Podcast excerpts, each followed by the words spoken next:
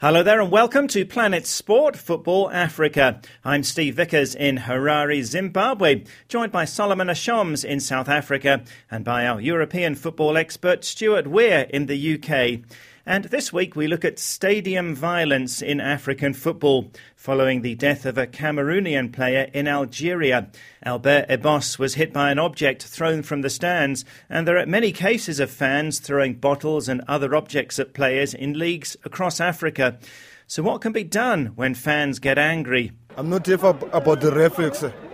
The referee didn't play well. Makes us uh, very sad at all.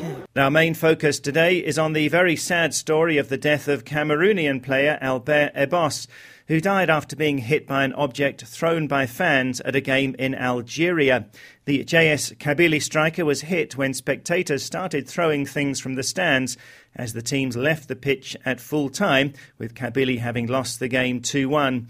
The Algerian authorities have ordered an investigation, and JS Kabylie have been banned from playing at home in the meantime. The Confederation of African Football President Issa Hayatou said in a statement that African football cannot be a breeding ground for hooliganism. I witnessed a game myself earlier this month here in Zimbabwe where players were hit by bottles thrown from the stands. And Solomon, to be honest, while this tragedy happened in Algeria, it could actually have happened in many other countries around the continent. I agree with that totally, Steve. I think this is a very sad moment for African football. This young Cameroonian player who just became a father for the first time a few days ago on the verge of moving to Europe, you know, but sadly he lost his life. And Algerian football over the years has been known for hooliganism. Uh, the fans show their passion in a way that it shouldn't, and that is, uh, you know, uh, trying to threaten the referees, uh, players, officials, sometimes their rival supporters, which is not really great. But in Africa, there's just been a lot of football uh, violence and hooliganism across. We remember very well uh, a few years ago when 70 people died when Al Ahly played Al Masry and uh, also in South Africa in January of 1991, uh, 42 people died in a stampede during a preseason game in the uh, mining town of Orkney in a game between Kaizer Chiefs and Orlando Pirates after a Pirates fan had attacked Chiefs supporters in the crowd with a knife. Growing up in Nigeria, I've seen situations where players had to be you know, protected for them to leave the pitch because of situations that the home fans are not happy about the way they played or not happy with the result. This is very sad. And I think Africa as a continent, we really need to come together and tell ourselves, look, how much do we love football? Is football a game between life and death? And I think fans need to be able to control themselves. So we really need to really look at it and, and see how we can really build ourselves as individuals. And that way we can go to football games and really enjoy it, even when we lose or even when we don't lose, because football is not really all about winning and losing if you come to look at it, Steve. Uh, it's really just about friendship, about enjoying each other and competing and really seeing different attributes of sportsmanship being exhibited.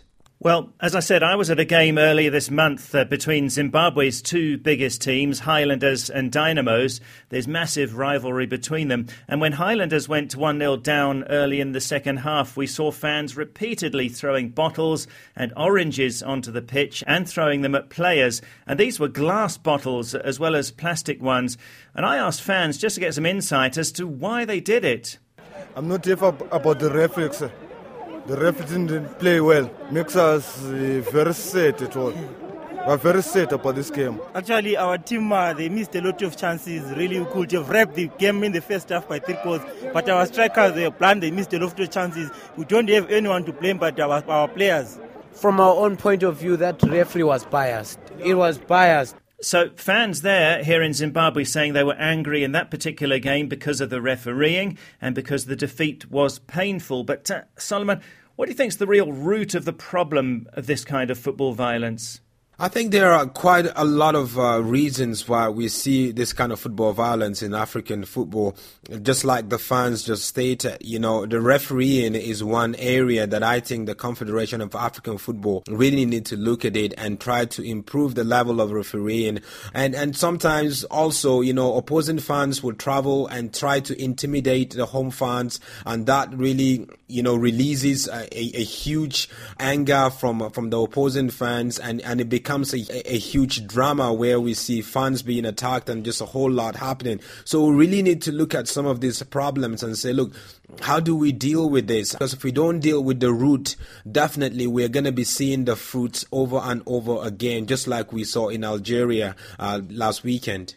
Another issue is how we handle defeat and, and disappointment uh, as football fans. I think defeat and disappointment is definitely part of everyday's life, not just in football, but in our families, in what we do in our jobs, in our businesses. And we have to understand that defeat uh, comes, but that's not the end of the road. Disappointment is part of life, and especially uh, if we learn to handle it, then that's going to be better because we're going to get a lot of disappointment as we as we live life. And how are we going to handle it? Are we going to handle it and retaliate in a violent way or not. And, and that is very key. And I do hope that, you know, this will be a huge lesson for us in really trying to see how we can deal with, with, with disappointment and also defeat.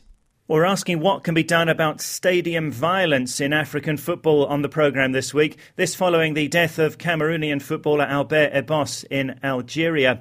Let's go to the UK now and hear from our European football expert, Stuart Weir. And now, Stuart, there have been many incidents of crowd trouble over the years in European football.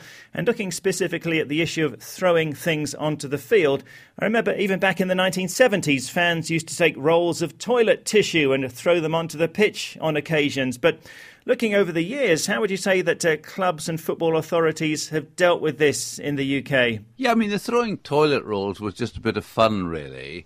Uh, I think now something more sinister has appeared that people actually sometimes throw objects with the aim of hurting players. I mean, throwing coin, which, if it goes side on, can inflict quite a nasty, painful blow on, on the head. Uh, there's been some of that. Um, bottles in the past, but I think, first of all, now it, you're not normally allowed to take a bottle into a football stadium. And when drinks are served in football grounds at the Premier League, for example, you will get your drink either in a plastic um, glass or you will get it in the bottle, but the top will be removed. So therefore, you cannot put the top on the bottle and and throw it. So uh, I think in that way they have um, cut down on it. Also, the number of marshals and stewards that you would find now is probably 10 times what it used to be.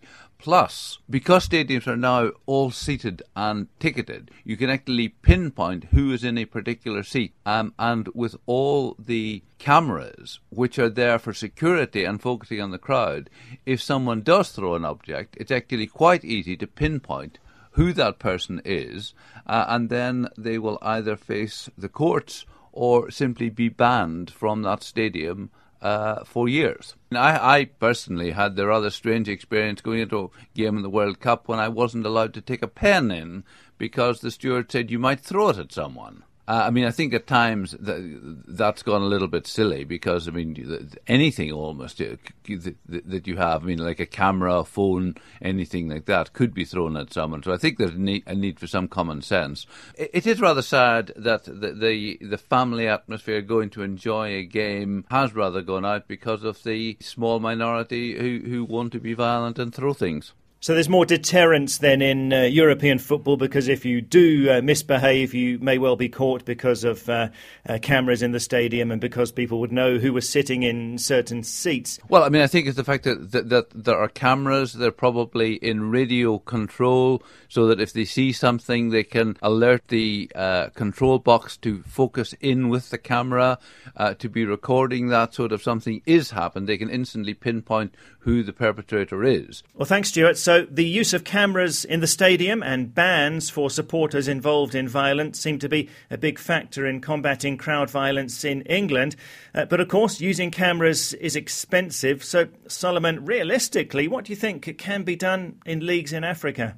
Yeah, using cameras is definitely one way, and uh, in Africa, where we don't have enough resources to be able to implement the use of cameras in stadiums, uh, because you would need a lot of cameras, maybe over 30 cameras strategically uh, from the football pitch to the stands where the fans are. But there is just no funding for us to be able to do that. Over the years, in different African countries, we've seen the involvement of police force, you know, during games, and some of this police force in different African countries are not really trained in trying to see how they can combat crowd violence and crowd control. But in a nation like South Africa, there's been a lot of use of like uh, marshals to be able to control the crowd. You get a, a private security firm to come in with their security forces, with their security arrangement. We also really have to really educate the fans. I think for me, that is the main idea and the main place where we need to start. How do we educate the fans on fans' behavior when they are uh, losing, when they are disappointed? How do we educate the fans through their supporters club, through their fan club? How do we make sure we there's a lot of education, not just a one-off education, but a regular education, you know, and really uh, making sure that each club sees that and takes that as a responsibility. I think for us in Africa, that's the only way we can do that. If we can get leaders to really encourage and organize like regular uh, seminars and clinics to be able to do that and also reach out to football fans who are as young as 10, as young as 12, because 10, 15 years later, they're going to be the fans that are regularly going to be at the stadium. How are they going to behave? And with the resources that we have in Africa, I think that is the best way currently uh, for us to be able to do that. And we also, Steve, I think one of the ways that we need to do that is also uh, improve our level of ref- uh, refereeing. Uh, and uh, we have to make sure that ref- the referee feels protected and we train them in a way that they are going to be very objective. And if we can understand that and, and really make sure that we consistently watch and improve that, then uh, hopefully we're going to be able to combat this violence. So the education of fans may be a potential way forward. Thanks, Solomon. Let us know what you think on our Facebook page. What do you think can be done about stadium violence in African football? It's a big issue. What do you think is the way forward? Our Facebook page is Planet Sport Football Africa. That's all one word, and it'd be great to hear from you. Now, last week we asked which African players you think will shine in the English Premier League this season. Usman Cham says, I'm a Chelsea fan, but I think Yaya Toure will have a good good season at Manchester City. Abdu Dem says, My Blues pair of Mohamed Salah, the Egyptian, and the legendary Ivorian Didier Drogba will surely show a lot this season if they're given a chance by the special one, coach Jose Mourinho. Also, Abdu says, I'm expecting Christian Atsu, who's been loaned to Everton, to do very well, the talented Ghanaian. Abli O Cisse and Cherno Jallo both think that Mohamed Salah will make a big impact if he's given game time. Momadou Jani says, I'm looking to Cheick Tiote, the Newcastle vice captain, to perform up to expectations. Also expecting Yaya Toure to do well and Wilfried Bony, the Ivorian, at Swansea.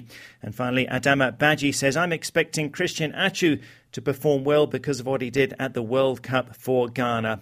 Thanks a lot for those comments. So, this week, tell us uh, what you think can be done about stadium violence in African football and the Facebook page Planet Sport Football Africa. And that's all one word.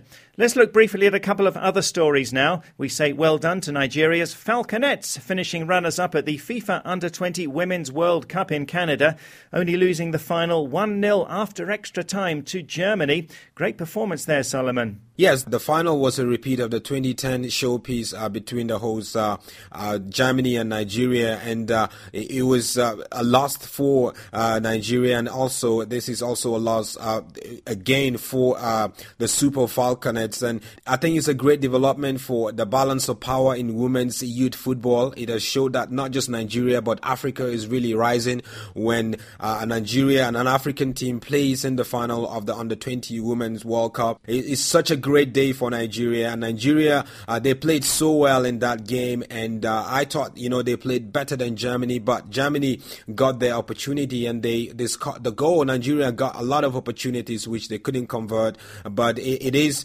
definitely a, a, game and also uh, a final that a lot of African uh, football playing countries, you know, like Ghana and South Africa, they will be encouraged to be able to see how we can start developing women football from the under 20 category. Just so in the Women's World Cup, you know, we're going to be able to see uh, Africa doing better, not just getting to the quarterfinal stage, but really uh, getting into the final. And what a great day for African football there with Nigeria really representing Africa. Well, a great performance there from Nigeria's Falconets, and hopefully they can win the Women's Under 20 World Cup next time around. Well, that's it for this edition of Planet Sport Football Africa. From me, Steve Vickers, from Solomon Ashams, and from Stuart Weir, thanks a lot for listening. You can find us online at planetsport.tv. And Planet Sport Football Africa is a 2K Plus international sports media production.